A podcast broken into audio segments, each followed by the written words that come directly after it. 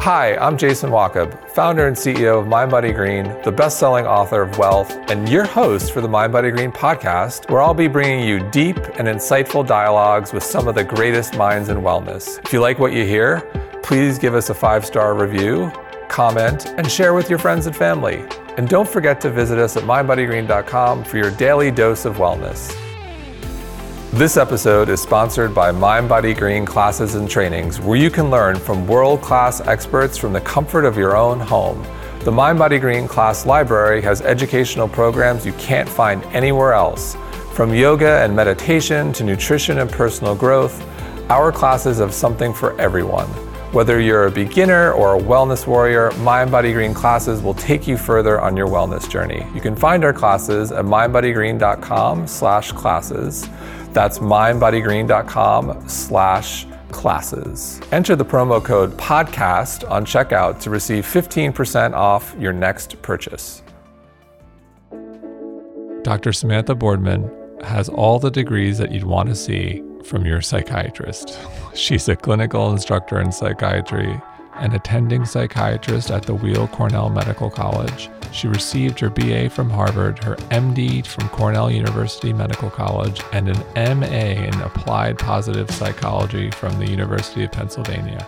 She's the founder of the website Positive Prescription, and she's one of the best and brightest in positive psychiatry today. Hey, it's Jason Wachob, and here we are at Mind Body Green HQ in Brooklyn for the Mind Body Green podcast with the amazing Dr. Samantha Boardman. Thanks for being here. Thrilled to be here. Thanks. So, I want to start with your childhood. So, you grew up in New York. Yes. What was that like?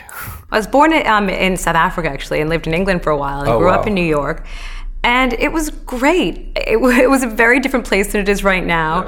I led a very sheltered existence. I was hardly allowed to go in an elevator by myself, leave alone, you know, get on the bus until I sort of busted out at 13 and rebelled. Yeah, what was the sheltered existed? Like, what is that? in New York, you know, and even go, going to Central Park then was sort of a scary thing. You weren't playing Right. in the playgrounds. The sandboxes had syringes in them, so it was like a different 70s, world. 80s, yeah, good, yeah. yeah, and so it was a different place. And so I, I was just sort of a, a little bit terrified, always wearing smock dresses and sort of knee socks until I rebelled. what happened when you rebelled? Didn't go down so well. What'd you do? but I was sent off to boarding school schools. It was okay. But I mean, if rebellion is sort of pushing your socks down, so it wasn't so bad.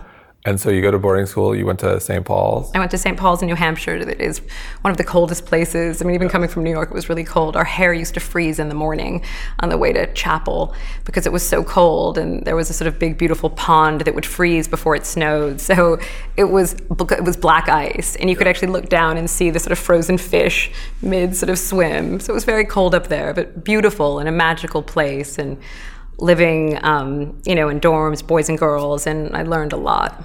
And then, well, you did learn a lot because then you went to Harvard, right? uh, some reason So- I'm not sure they made a mistake. They do make mistakes occasionally. But yes, I took a year off. I graduated after 11th grade and I took a year off then. And I took a year to sort of live and work and travel and do. So I think I probably wasn't ready to go to college and I didn't realize it.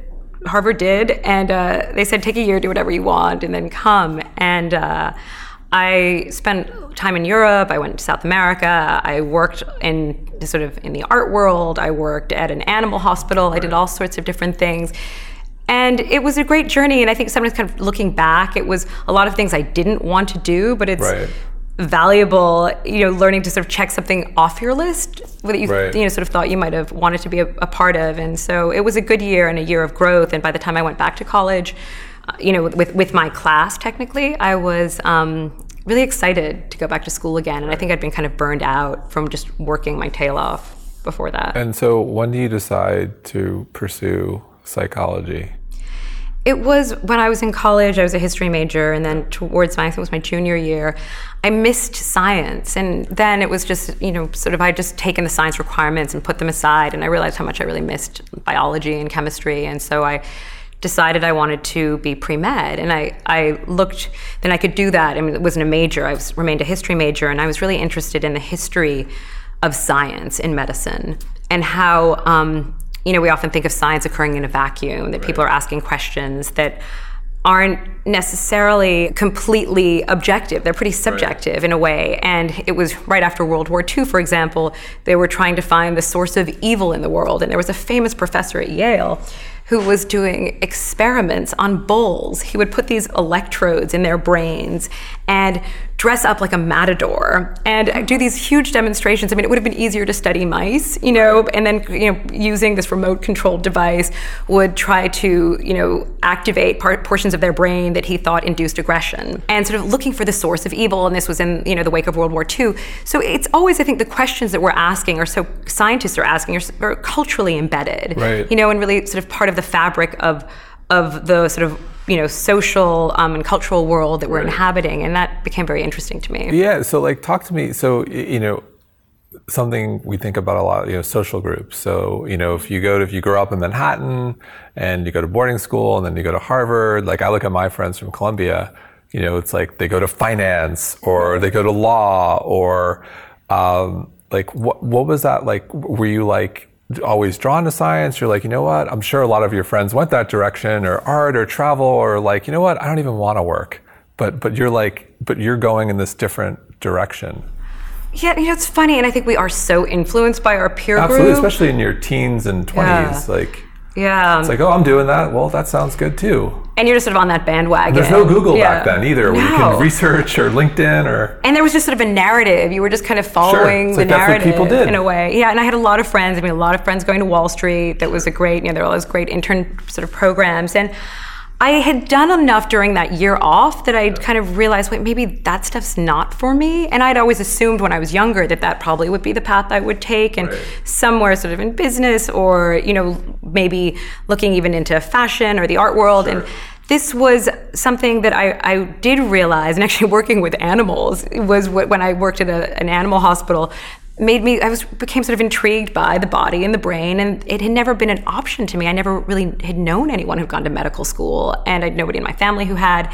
And so when it sort of did present itself as an option, I thought, let me try this. And I was never I've never been that smart, but I've always I've known I could outwork anybody. And so it was really hard for me kind of coming into it from somebody who sort of put the sciences aside and the, you know, oh that's not for me and then kind of coming back around into it. But So what did your parents say when you made this decision? They actually thought I was nuts. My mother still thinks I went to nursing school and um, and they're like, "Oh, you know, good luck with that." And you know, not not unsupportive, but they just it was it was right. very foreign to them that right. they sort of thought like you know I should probably get married and do something else. But it was I mean they, they, they were supportive in the end, and I had a.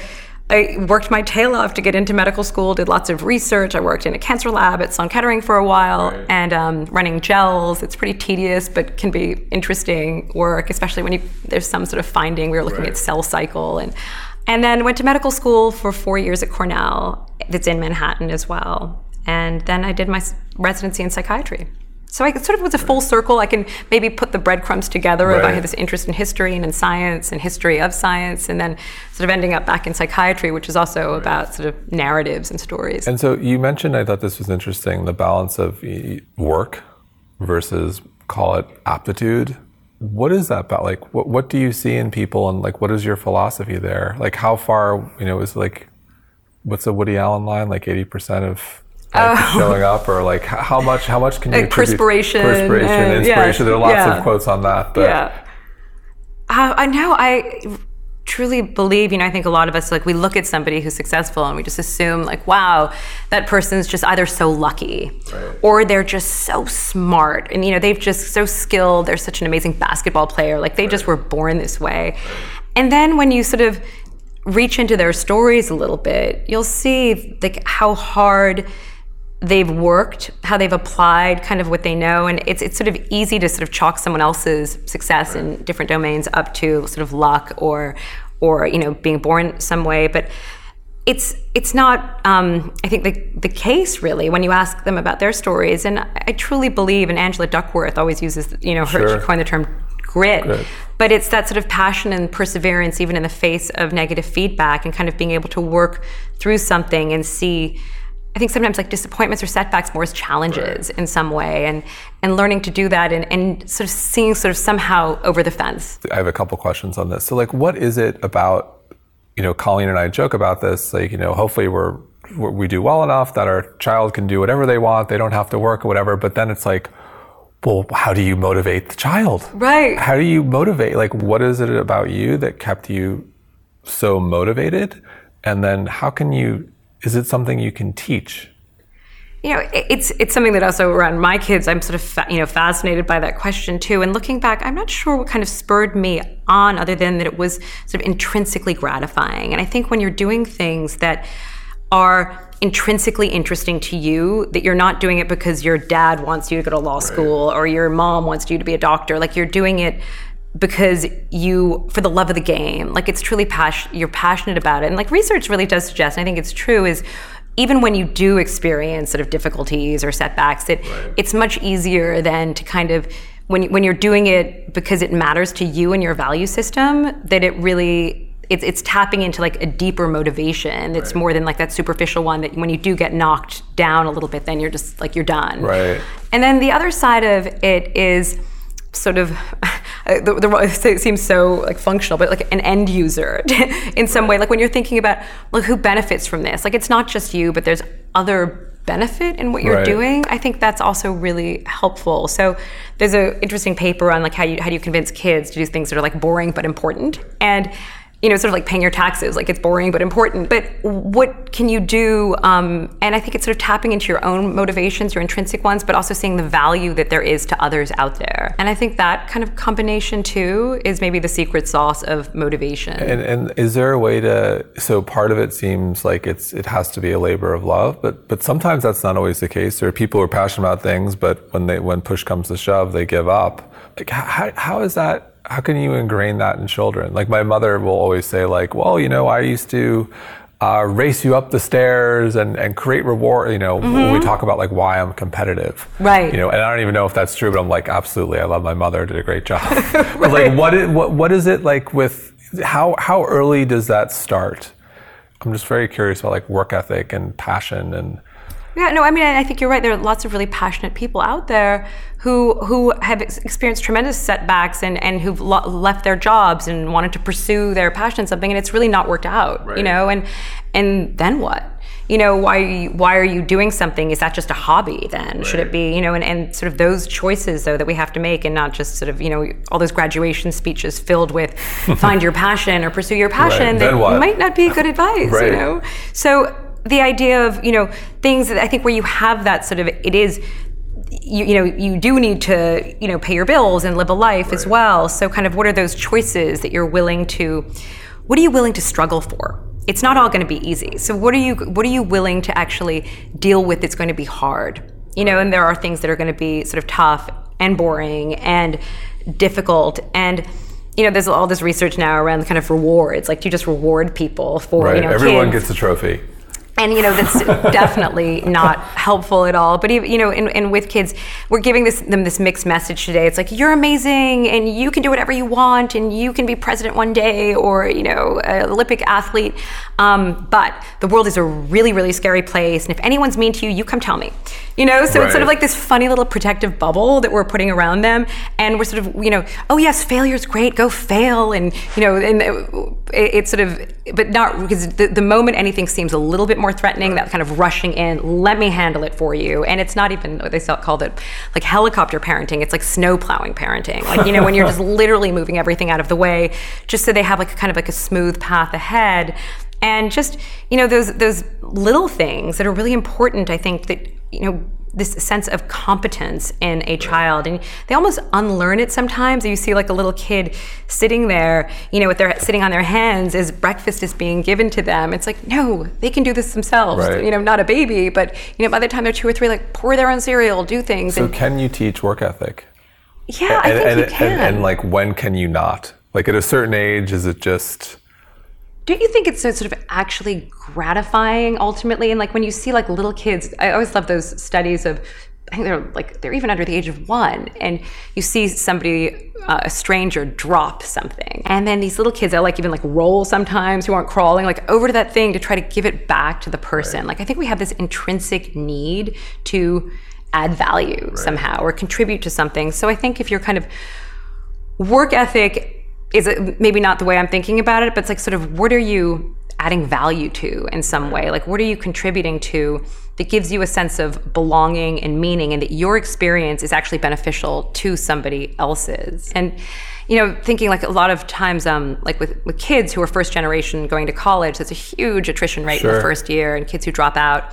And there have been some studies looking at those kids when they're asked to write a letter to potential incoming freshmen the next year. You know, tell us what was difficult. Uh, you know, write, write about what was difficult. What advice would you give them to help them navigate their way through their first year? And how unbelievably helpful that is for the freshmen who would be coming in, but also incredibly empowering for those who've written the letter. And it, you know, makes them actually want to stay. It gives them a sense of belonging and that their experience kind of matters. And I think that that's that's something that's very just human about us, like that we think we can add some value in some way. So, so what is it that's missing from people who you know have all the wealth, all the resources, status, you name it, and are just like miserable and can't figure it out? You know, if you could shake that person, yeah, they're sitting in these Park Avenue offices, you know, and they've, know, they've got what- it all. But but Yeah. what what what's missing for for people like that? Yeah, no, there's a lot of that. Like they've got it all, but then they don't. And you know, that's not people who are really clinically depressed. And Sure. I think that's a different, you know, conversation.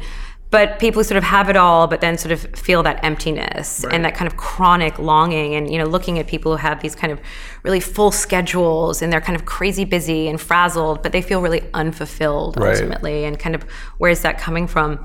And you know, I think they're kind of playing these games of whack-a-mole all day long and putting out fires, and so they're they're they're kind of doing so much, but it's not kind of adding up to, you know, it's not giving them a sense of sort of satisfaction and meaning in some way, and.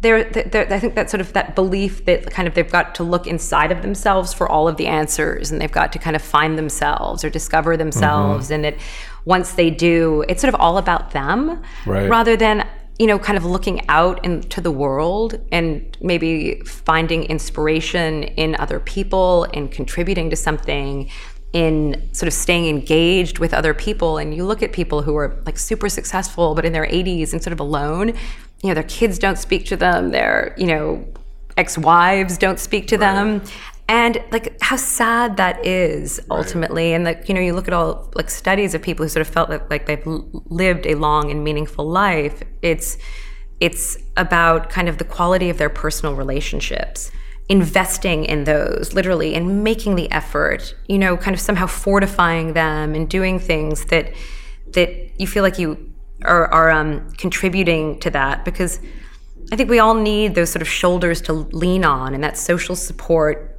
that um, kind of can help us feel whole because we don't exist in a vacuum. And you're not finding that on Facebook, are you?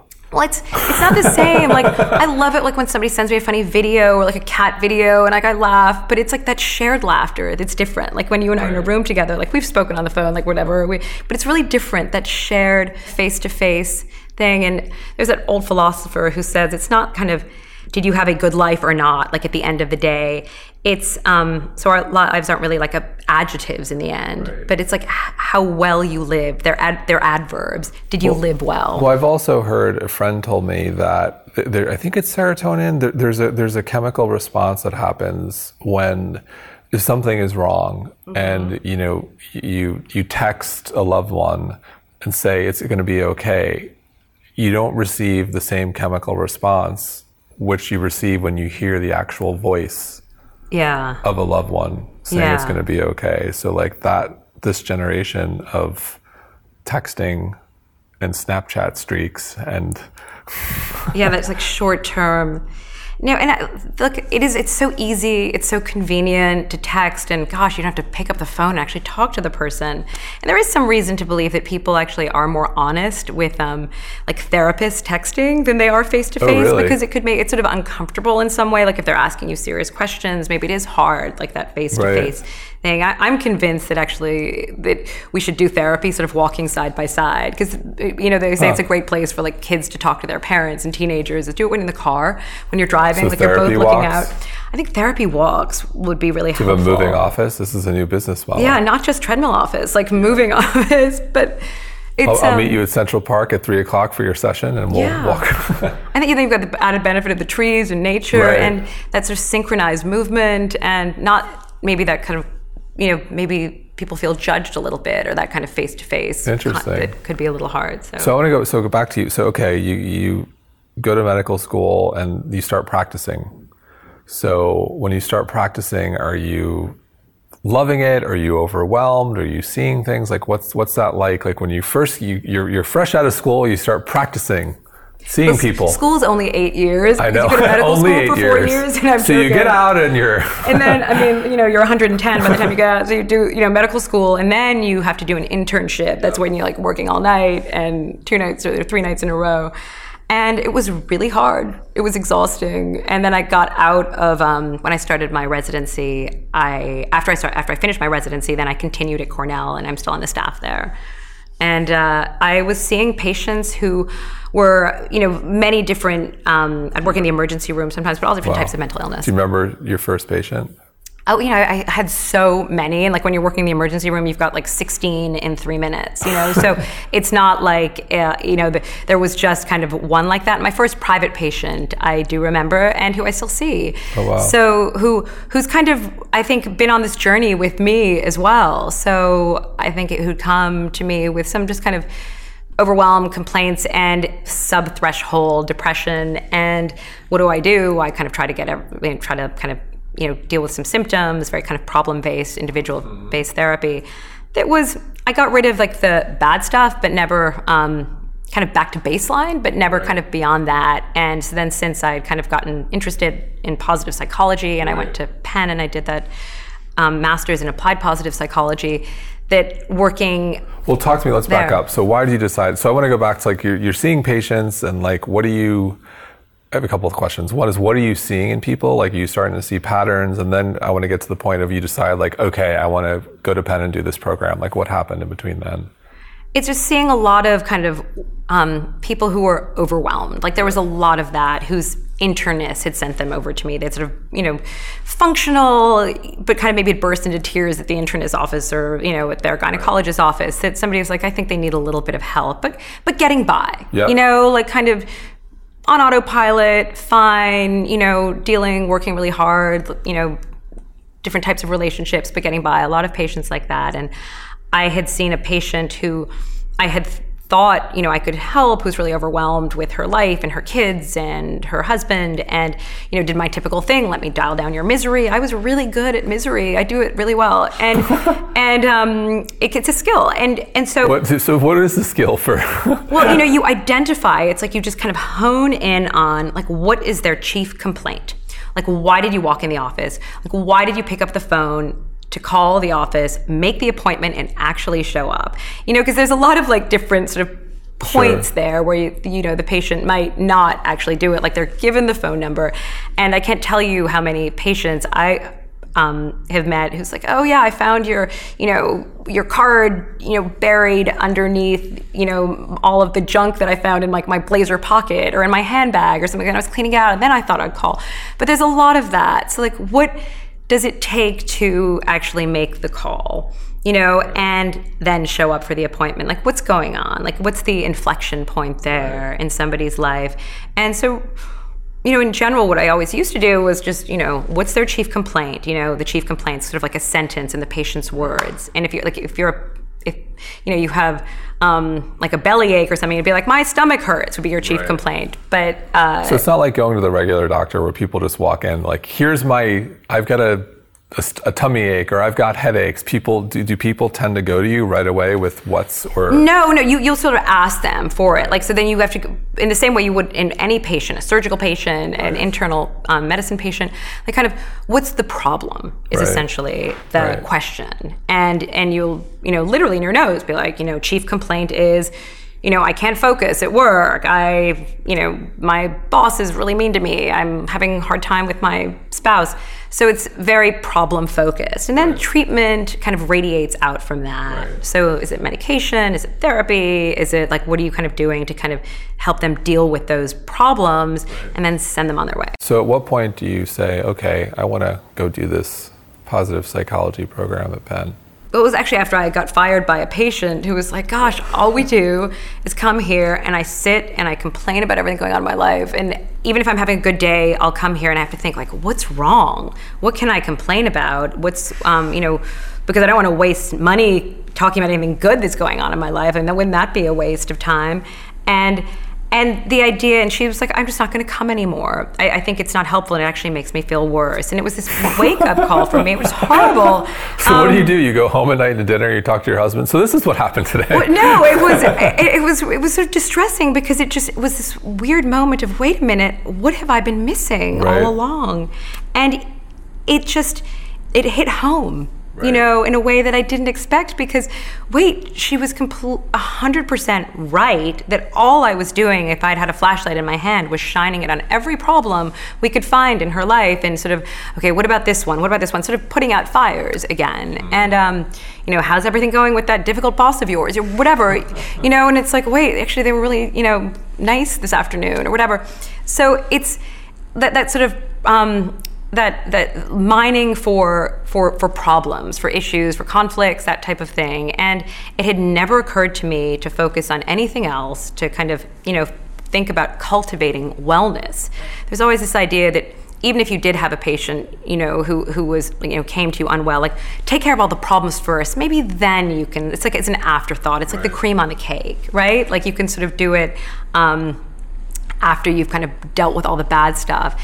And why can't we look for the wellness within the illness if there's a mm-hmm. mental illness or help somebody stay strong within their stress right. and what are we waiting for you know to kind so, of build the good stuff. so stuff at what point did you discover the program and decide i'm going to do this and I think it was in 2012, and I applied to this program again. So you've been like, practicing for a while, like yeah. Well, I think it was 2012 to 2013. I did the program there, and it was immediately just you know, I'd found my tribe, like, honey, I'm home, and just looking at mental health in its entirety, not just in this sort of problem based, um, you know, focus. And it was really just an amazing group of people 100 people at the university of pennsylvania um, sorry it wasn't 100 gosh sorry we were 30 something so are you people. going on weekends or you? It was there i was there a ton. It was far more work than i imagined. But how great to go back to school right. at that um, you know stage of my life that was so much fun. And I, I thought it wouldn't be as much work. And they said oh you could sort of do it part-time. It was you know, we were writing 13 page papers. It was like back to college wow. again in that way, but so gratifying. It is that sort of good stress of hard right. work. What are your friends in New York saying? It's like you've got kids, you're married, your friends are like, what are you doing? Sort of. I mean, yeah. No, I, I had a friend of mine who decided in her sort of later in life that she wanted to become a DJ, and she went back to DJ Academy while I was at Penn, and so we're like we're paralleling I love, in our school. I have a feeling things. your coursework was a little more demanding, but I think so. I was, but I was in awe of her for this sort of shift in her career in a way, and I thought we had this sort of parallel. Did experience. she follow through? Is she a full-on DJ now? Full-on DJ. Oh wow. Mad Marge. She's great. Mad She's Marge. Really okay, great. maybe we'll have her revitalized. We'll She'd be amazing. And also again like sort of an inflection point where she sort of took a different path but it was really engaging and sometimes i do think we do go to school at the wrong time because right, it, totally. was so great to be learning in a like kind of formal learning environment to be back in a university you know sort of environment and it changed the way I think about everything, and I think really, you know, changed the way you know me personally. So, what's like the biggest takeaway? Like, if I were a patient who'd been seeing you for 10 years, and if I walked in pre-program versus post-program, how, how, how would that, what's an example of how that dialogue with you would change? you know, I, I wouldn't minimize the way, you know, I wouldn't just, you know, be like, what's great? Tell me, you know, that's some Pollyanna so style thing. But I really would have before, like the before and afters, I would have been completely problem based, laser focused on the issue. Let's take care of this. This is what we can do with this. Let's get rid of the stress here. Let's focus on that problem there, and um, you know we'll be good to go. And I think, I mean, that wasn't that like I'm oversimplifying sure, it, sure. but I think now I'm just looking at this bigger picture. I, you know, much more interested in their actual relationships. Right. People come to see you a lot during, you know, a difficult point. Sometimes relationship driven, but you know, even if it's work driven or somebody's lost their job, it's the their relationships are also suffering in some way. And so really like kind of working on tell me about these relationships. I want to you know kind of who's close to you who's you know difficult. How can we focus on that? How can we fortify that? What are the tools we can give you in an everyday way to f- stay strong even within your stress? Looking at how they're eating how they're sleeping how they're connecting with their you know with like their sort of social circle um, and because oftentimes I think when people are stressed out, they're kind of retreating into themselves and then they're doing the very opposite of the things that would help them feel strong Mm-hmm. and encouraging them and really kind of giving them a, a plan to do the things that are sort of going against the grain. It is sort of making choices that are reflections of their values very consciously. And I think I focus a lot more on that. So, kind of rounding out, it's not that I'm not interested in the presenting Sure. issue, but also kind of fleshing them out as a full person who's living in the world, you know, and has a life beyond the 50 minutes in my office. So you mentioned relationships. What do you see in romantic relationships? People, I'm assuming a lot of people come to you for that. Like, what are the what are the pitfalls there that you see? you know, a lot of people just kind of going through the motions. You know, like they, you know, they've got like this sort of wonderful love story, and then it's this. Um, they're bored. You know, and I find that to be kind of this sort of sad, like, is this all that there is? Kind of um, sort of song that's playing in the back of their head, and it's oftentimes, you know, I'm not a I'm not a relationship, you know, couples therapist, but there's so many things I think that you know then we start just by just by its human nature to take for granted the people we spend time with Right. and to you know there's so many little ways to kind of cultivate appreciation for one another. And looking at these studies of couples over the long term how can you make the effort? And you know and not take things so personally. And what are the little things like if somebody if you know your spouse keeps you know dropping their wet towel on the carpet and it drives you insane put actually like you know put a hamper there where they drop it. Like there are little things that you can do like are they really a bad person because they um you know left the cap off the toothpaste or that's just like what they do? And sort of moving on from that and really getting people to do new things together and to not kind of get lulled into that place of complete habit and taking for granted you know and I, I think that that sort of appreciation thing that we we miss. We, people get gratitude really wrong and i think it really becomes all about me. Like i'm so grateful that i'm so happy and i have a good job or i have a good li-" you know it's not about you. And literally expressing like you know what are you grateful for about that person in your life? Um, Right. so to kind of take it away from that kind of me myself and i lens Right. and see kind of gratitude as a like you know in conversation or in dialogue with the other people around you or the world around you in some way So what have you? So you're married. You're happily married. You have two kids. Like, what have you learned about like your own relationship? Like, you've you know you're got two busy, full lives, your own careers. you know to to sort of to look up from our phones you know to i have a habit i always leave my phone whenever i walk into the house i turn it off and put it in the bottom of my handbag because otherwise i know i'll look at it if i won't and to just you know especially with my husband it's like how do i give him like my full attention? If he's telling me something how do i listen? How do i engage? I'm how do you know it's he's endlessly fascinating to me. And you know sometimes it's so easy for me to kind of be like bogged down and, and not to prioritize him. And it's you know every day i have to kind of remind myself how grateful i am for him i make this like sort of every morning i'll always because i wake up before he does i kiss him on the back before i get out of bed. And that sort of it can at least set the tone for me. I'm not like picking up my phone i'm not looking at it. And i think it's something that's really just it sort of connects me to him and I like to make him coffee in the morning, and I kind of had stopped doing it for a while. I used to do it when we were sort of, you know, first married, and then I was like, uh, I can't, you know, deal. And I, he wasn't waking up when I did, and it's something that's also really important to me. Is just these little efforts that we do for one another, and I think he's really kind of mindful about that too, and that just like, hey, wait a minute, you know, let's remember why we like each other so much. Right. So is it the little things that make relation? It's not that one. It's the little things that erode and then lead to the big thing. I think so, and I think that it's sort of you know what's that Muhammad Ali quote? Like it's not the kind of it's not the boulders that get us; it's the pebbles in our shoe. And I think there's real truth in that in relationships too. And it's kind of amazing how when you look at even like when when big bad things happen to people that they are actually astonishingly resilient. Like after 9/11 in New York, Sure. how people were able to kind of um, collectively come together. And I think a lot of it had to do with social support and um, and sort of being there for one another. But it's the little things, like these daily hassles, that take this toll, I think, on our mental health. It's not that we can get rid of them entirely, but I think we can plan for some of them. You know, if you're, you know, if you're always losing your cell phone, keep it in the same place every day. Or, you know, if there's like something that irritates you about, you know, your, your significant other, just somehow either deal with it or put that hamper Right. in the middle of the, the rug. So, I, getting back, so w- with couples that are extraordinarily successful, I'm curious, like what what goes wrong? Is part of it the quest for this isn't this idea that it's just not good enough, and I get tired?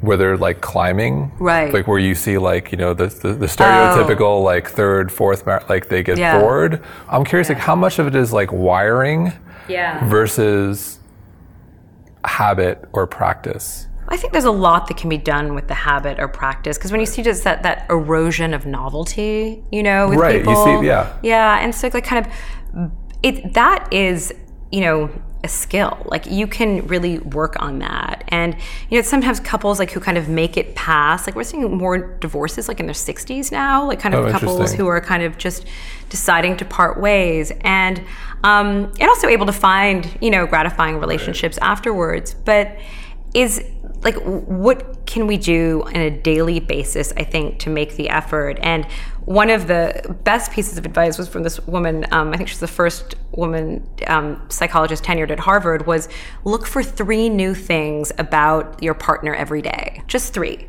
Like you know rather because we get so um, i think we sort of retreat into this know-it-all phase with one another. Like ah i know he's going to do this. I know she's going to do that. And that sort of sense of like we become the expert on the other person. I know the end of the movie. This is the way it's going to go and instead prime yourself. Like look for novelty. Right. like you're not the expert on that person. Like they're fully capable of changing as you are as well. And and you know just look for something that's a little different about them every day.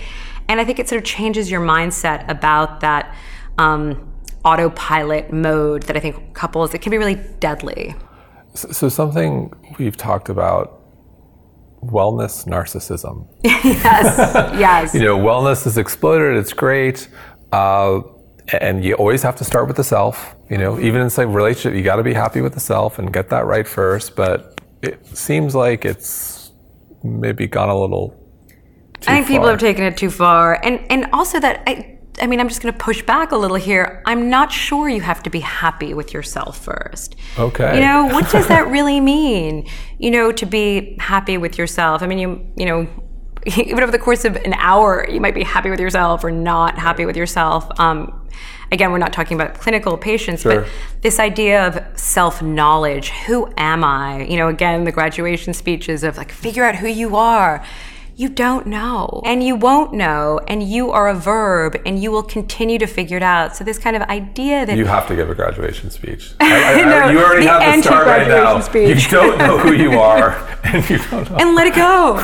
but the idea that like, you know, if you chisel away at yourself, you know, like a sculptor that like, you know, this marble will emerge and this this self will emerge and have all the magical answers and that, you know, again, that sort of self-focus, that self-absorption, that like sort of um, you know, individually focused um, idea that only then can you go out into the world and be there for others. And there's a lot of research out there around this so like like how pro-social behavior even during difficult times actually helps fortify you. So as a psychiatrist i used to tell people you know sometimes if i felt like they were kind of doing too much you know get rid of that stress in your life. If you're doing volunteer work, that's probably too much, you know, it- because sometimes it can be stressful. I had a patient who was doing pro bono work for a, a client, and it was stressful, but also very meaningful. You know, so you can have these things that go hand in hand. So I was throwing out the baby with the bath, saying, Right. oh, you know, just focus on yourself right now. Like you're doing all these other things, just Right. kind of keep to yourself and, you know, make sure you're okay. And that missing the point that I think we can kind of do things that are stretching ourselves, that um, while at the same time taking care of ourselves.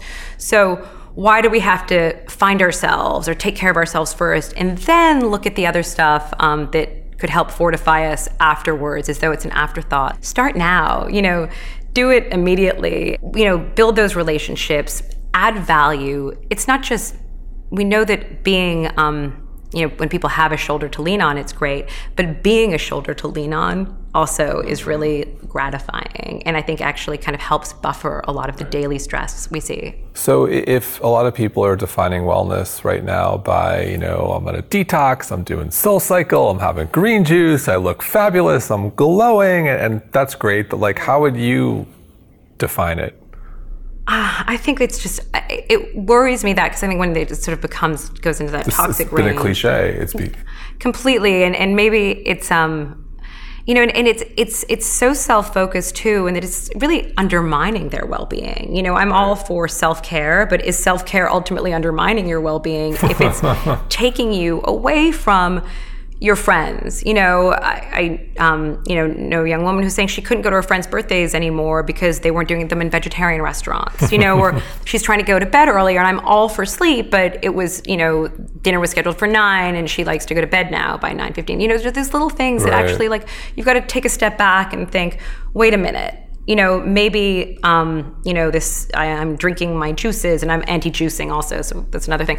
But but maybe you know I'm taking care of myself in these ways. But what what am I actually missing here? Right. Because if the secret sauce of life is actually in our connections and our relationships and kind of the people out there, maybe I should just eat beforehand, but I'm going to show up for them. And it is this where are you making the effort? Where are you showing up? And so I, you know, just it's great to have glowing skin and great hair and, you know, doing yoga and all that. And I think, but you you you can't look at that as the primary focus and outside of all of these other things that connect us to the world and other people. And I think that's where, you know, more of success or um, the connections or, you know, the I always say happiness doesn't come from within, it comes from doing things with and for others and in the service of something else. So you mentioned happiness. There's a great line from Mike Norton, the Harvard professor at Revitalize a couple years ago. He said, "If you don't think money can buy happiness, you're just not spending it right." I love that. I love that. So what do you think about that? well, I mean, look, definitely. I think it's. I think it's seventy. um, 75 is the limit, right? Yeah, the 75,000 is cut off. So like, how would you spend if you've got some just a little disposable income or, or, or a little versus a lot? Like, how would you, if someone's like, okay, I've got some money to spend, how can I spend on happiness? Where should I spend? You know, certainly, I mean, if I'm just going to talk about the individual like experiences rather than on stuff, I mean, there's tons of research around that kind of thing, and just sort of a lot of people say, you know, um, especially when you speak to people who, like the elderly, like, what did you wish you had done more? And a lot of the time is they they had spent money, they'd traveled and seen the world, and not kind of been waiting. You know, until this happens or until that happens, like just actually making choices to sort of expand their worlds, and they wish they had traveled more. But the other part is, you know, making a difference with it. You know, using it in ways um, I think that that can, you know, contribute to the world. And I, I overheard this elderly gentleman, very successful, who's in the real estate world, talking to a younger gentleman about who's also in real estate. And the younger one was saying, "Oh, what are you buying these days? Tell me what buildings. Like, what are you interested in?" And he said, "Oh, wrong question. Don't ask me what I'm buying. Ask me what I'm giving." And he had just it was really kind of this wonderful moment though of like that's what matters to him you know is what's his legacy? Like what is he giving? Where is he contributing? And he's been extremely generous i think with you know many institutions in new york and that's what he wanted to talk about. That's what matters you know? And um and i think yes for him probably i think his money has bought him a lot of happiness and gratification and being able to spend it um, in ways that he knows he's he's making a dent in other people's lives and you know sending kids to medical school and you know he's what's that emerson line like if you can if one person can just breathe a little bit more easily because of you that's success and I, I think that that is success So, what are some of your most memorable or happiest experiences? I'd say in those like kind of little micro moments, you know, of of things. I have to say, I, I love to travel, and you know, I went to Antarctica last year. That was amazing, and uh, that that was just, um, you know, if ever I'm having a bad day, to have those memories to I think look back on too are really kind of um, important. You know. Getting married, having my kids, and it's in those little micro moments of the day with my kids as well that I, I spend. I work, but I, you know, on weekends, spending time together just these little moments of kind of pausing and thinking, I'm so lucky and trying to kind of take a snapshot in my mind of, you know, in, in of their ages at this moment, that they're not, you know, trying to go to nightclubs or something. that this has got to be really good. But also in those little connections, I think, with people. When I was working really hard as an intern at the hospital, I a, a family had given me their their mother had died there and, and we'd taken, taken good care of her and it was really emotional for everybody and the family was always at her bedside and i'd received a letter they sent me several weeks later thanking me and it was something I kept in the in my white coat because you wear a white coat everywhere, and I would just hang on to it. Like occasionally, right. if I was having like a bad day, and I would just sort of feel it, and it got sort of crumpled up and and worn to shreds. But it's in those like little moments, in these sort of little micro connections with other people right. that that's kind of where I find these pockets of. So, so you mentioned kids. Colleen and I are new parents. We have a couple month old daughter. Uh, any advice? Like, what if you had like one or two tips, sound bites for new parents who want to raise an amazing, kind, loving child? Like, what what what does science say? What do you oh, say? What does science say? Or what do you say? I mean, my favorite book is called Free Range Kids. It's like yep. the anti helicopter parent by Lenore Skenazy, who I love. And what I love when you watch kids, first of all, what are you going to learn from your kids? Right. I'd say that's kind of number one in this idea that, you know, we have everything to teach them and they have so much to teach us. Right. And that ability to kind of, I think it's um, Andrew Solomon who said, we're, we're also proud of how different we are from our parents, but can't help but be a little bit sad about how different they are from us. And letting go of that need to make them into mini me's because it's natural, it's human, right. but kind of, you know, letting them teach us right. about who they are and what they're doing and the astonishing kind of curiosity in a child that, you know, I think a lot of the kind of the, the way we live sort of extinguishes it you know, of like there, you know, you see these four or five year olds like, why is the sky blue? Why is this? And it sort of drives their parents insane right. with the questioning, like the relentless questioning. But by like middle school, they sort of stop asking questions. And maybe it's because we live in this kind of, you know, one answer world or we know better, or parents kind of trying to impart something to them, and to cultivate that curiosity, to encourage it, to allow it, to even, you know, let them get them used to so, their needs. So use that example, child asks like, why is the sky blue? Like, what is the, in this day and age, do you say like, do you just tell them or do you say like, well, let's go to Google and look right. together and you can find out it, like what, how do you for like a question like that what's yeah. the right way to answer it to if we're talking about work ethic and curiosity like how do you answer that in a way that encourages well, first of all, I mean, I think like the idea, especially if you're at a dinner table, like that that impulse to turn to Google that is the all-knowing. Right. I mean, look, we all we all know this, and we all worship Google. But at the same time, to you know engage in the exercise of thought, of long, you know, kind of you know long thought, is that that sort of tack, tackling a question. Well, why do you think it is? You know, what what could what could be causing that? And one of the most humbling experiences I've had with kids is when they'll ask me a question and I'm convinced I know the answer. I'm like, well, I'm so glad you asked me about why blood is red, or you know, something I should as a doctor know about. And then about 30 seconds into what I think is going to be an excellent, excellent explanation, I realize I don't really have a satisfying answer, and how little I know about this thing that I assumed I knew so right. much about. So what is it? So let's if we role play. If I say I'm a, a one year old or two year old, and I say, you know, why is the sky blue? What what would you say? How do you answer that? You know, why do you like, you know, probably a bunch of reasons. You know, I'll tell you mine, but you tell me one first and make it a game. Got it. Got it. You know, like why do you think it is? You know, and maybe he thinks somebody painted, you know, it, or maybe you know your daughter will say, well, you know, maybe some bluebird sprinkled, right. you know, dust all over there. But to kind of cultivate that creativity and imagination, because there's a lot of reason to think that we've seen, you know, as IQs are going up every generation, like every 10 years or so, that creativity is dropping. Yeah, well, how do you cultivate that? And um, and you know one of the reasons is because we live in a one answer world, sure. maybe that people give, or maybe our education system sort of lends itself to that, where you've got to take these standardized tests, and you know the kids are really living in their own heads instead of in their bodies, like in the world, and you know there's much less free time, there's scheduled play dates and play classes, and right. you don't need to do any of that. Let a kid learn how to, you know, occupy themselves, right. to sit down and get bored, and not, you know, have even like by, you know, five years old, they're they're doing ballet or they're well, doing. How do you do that in like a city like New York, where it's like you got the preschool, which is the feeder to this school, and that's the feeder to that school, and next thing you know, they're in, you know, it's, it's like I know, play like, dates missed and, the track, right, and, and like how do you do that in this city?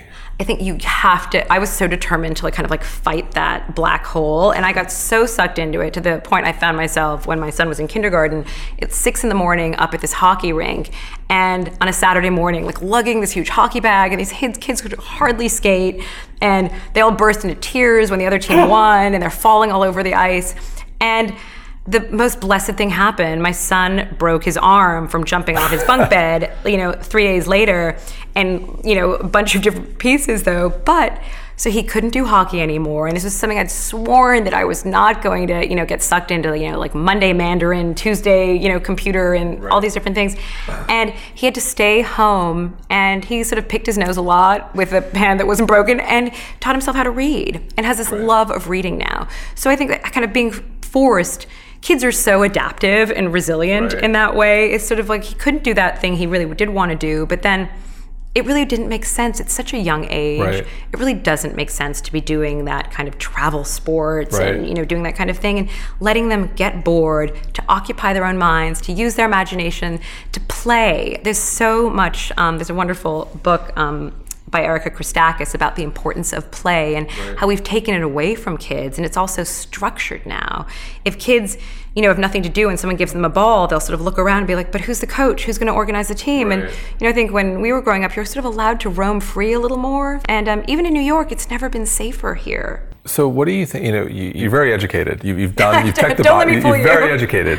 okay. Uh, what do you think is education going in the right way or the wrong way? Like I'm hearing, I have more friends in LA and California. They're creating their own schools. They're yeah. homeschooling, different curriculums. Like, what do we have? Like, where do you think education's going, going to be? We, we have this discussion with friends. Like, what's yeah. college going to be like in 10 years or 20 years? Is it going to be non existent or just a thing that some people do who want to become attorneys or whatever it may be, or is it really? Well, attorneys even exist anymore. You know, right. I mean, any of the jobs. Like, I'm not sure if I will have a job. You know, I'm, I'm no, you will. But this, I, I went to an interesting uh, dinner the other night about AI and um, HI, like, you know, and how AI is really changing everything. And I sat next to this really smart young gentleman who'd gone to MIT, and I asked him about like what he actually thought about education, and he said, "Well, when I have kids, you know, I don't think I'll probably send my kids to college because they'll just be able to download all that information."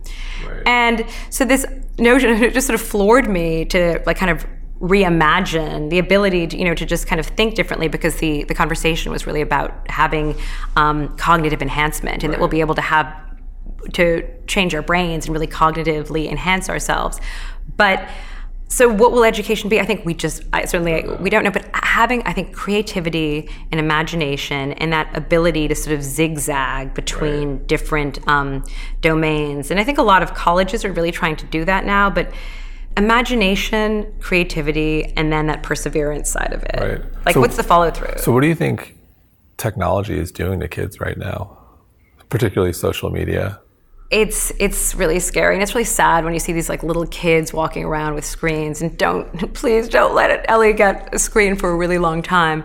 And look, I think for a lot of parents, it becomes a bit of a babysitter. And, you know, moms are on the phone all the time because sometimes they're a little lonely too and they're pushing their kids around or spending time with them on the phone. And that there's language delays in a lot of kids. And right. the, there's a, some would argue that that's because their parents aren't actually interacting right. and making baby voices and little sounds. Right. So you know, and it's funny how in um, on the West Coast, a lot of those, a lot of the people who've given us all this technology are sending their kids to the Waldorf schools that are right, very, right. you know, you know, you've learned fractions not by an app, but you're cutting up an apple, you know, right. so that kind of really hands-on, engaged learning. So I wish I had an answer for that. And I have to say, I don't know. So, what's like the most exciting thing you're seeing right now with like new research on psychology, positive psychology, that like where things are going or maybe counterintuitive?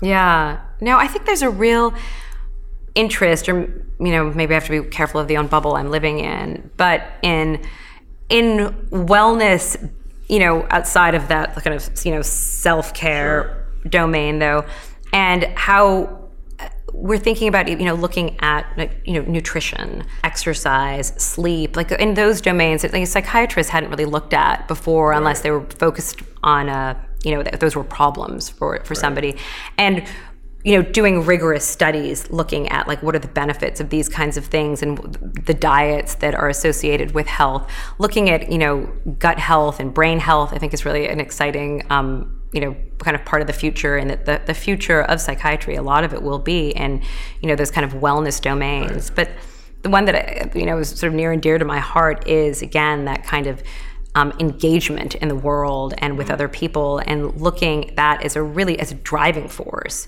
and kind of helping people learn the skills you know we go to school to learn all these things but like not how to be in a relationship how to be a good friend you know how to kind of add value and how to we know that purpose seems to um, be so valuable? How can we prescribe right. purpose to our patients um, and give them a sense of sort of you know that life being worth living? We know we know what the headwinds are you know if it's depression or stress or whatever but how do we give them more tailwinds i think is a way to think about it. How do you define purpose? You know i think that sense of kind of having that reason to wake up in the morning. Right.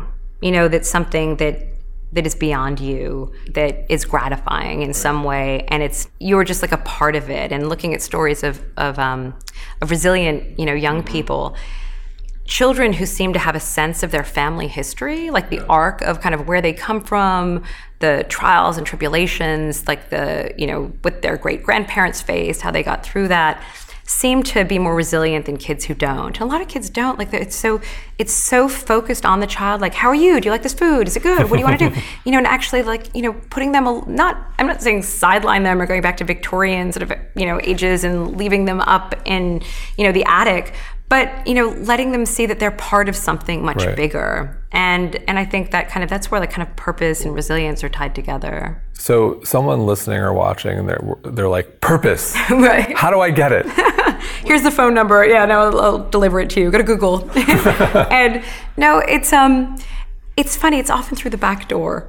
You know like it's not like that obvious thing of like i need purpose and here you go.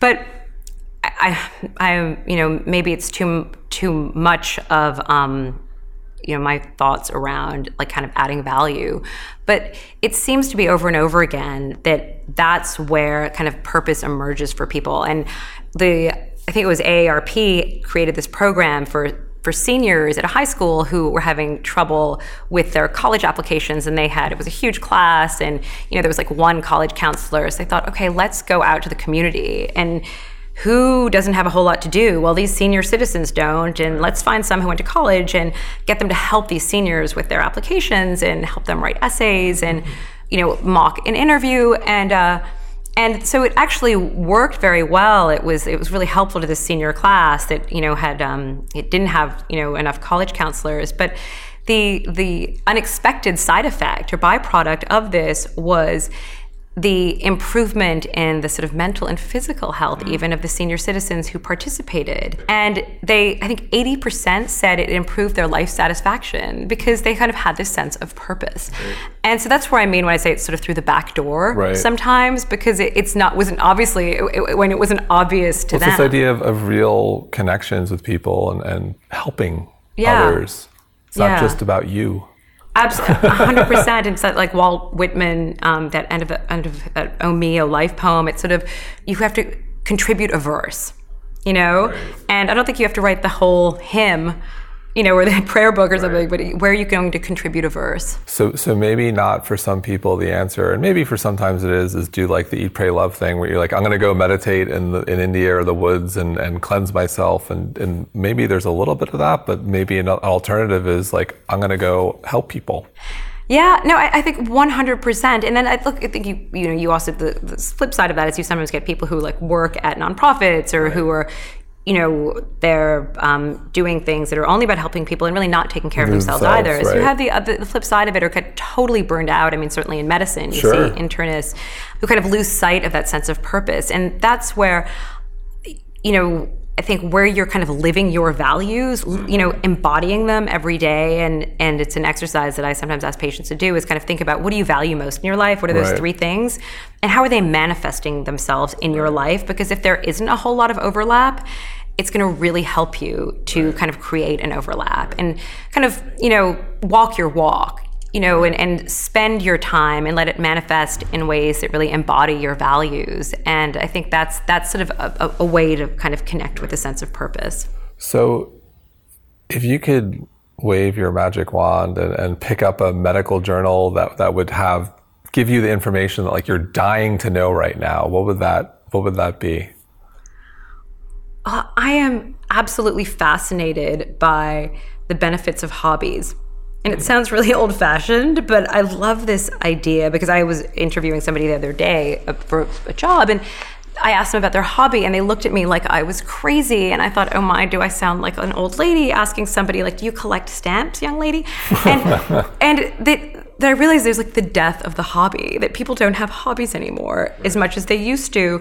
And because they work, work, work, work, you know, all the right. time. And then when they're not kind of working, they're, you know, chilling. It's like sort of right. chilling Netflix, like, you know, or, or they're on social media yep. and sort of absorbing all of, um, you know, Twitter or Facebook or Snapchat or Instagram. And so there's just sort of, that's what their free time is really spent doing a lot of. And, my hunch is that hobbies are the, like the truest form of love because you're just doing it for the love of the right. game, and it creates what um, you know that sense of flow, like where you lose time, where you're just so engaged in whatever that thing is that you do it. If it's needle pointing or um, hiking or something where you you just love it, and you know, if you look at these studies of people who have won Nobel Prizes in the sciences, there's often this, um, they have hobbies in the arts. Like they would do watercolors, they would play the piano, they would do things that they just love to do because it was really engaging. And I think, again, it's sort of about getting out of your own head and instead of finding yourself, lose yourself, right, you know, like in that. a hobby or something that um, can sometimes even be a backdoor to purpose as right. well. But I, am really interested in this idea of the hobby, and I'm thinking I might start prescribing hobbies for people. so, last question: if if you could go back in time and give your 20-something self advice, what would that advice be? I think it's going to be okay. I, I wish. I mean, gosh, you know, you always think like the wisdom that I had now, but I think well-being is a verb that you're going to have to, you know, not strive necessarily, but yeah, it's make the effort right. and, you know, keep at it and you'll be able to kind of connect the breadcrumbs and even of the mistakes or the missteps, you know, and the disappointments. And a, a friend of mine says that whenever sort of somebody like where she's been disappointed or in some in some body in her life, like she thinks that she should send them flowers. Right. Because it's been this learning experience. And when you can kind of look back on anything is as as growth and all those times that you really thought you sort of it was too hard that you know to give yourself the courage to make it through. And that i'm grateful that i think i've learned from experience not 100% but always that question that kind of what if mm-hmm. is what one that i always like to keep right. in my head like because what if takes me to what's next rather than kind of looking back? Like what if i do this? Like what if i can change that? And i, I wish i had known that question then Amazing. Thank you so much. Thank you. Thank you. So where everyone can find you, everyone has to go to positiveprescription.com and social media. What are your ha- what are all the handles? It's um it, it Sam BMD and Positive Prescription. Amazing. Thank you so much for being here. Thanks guys.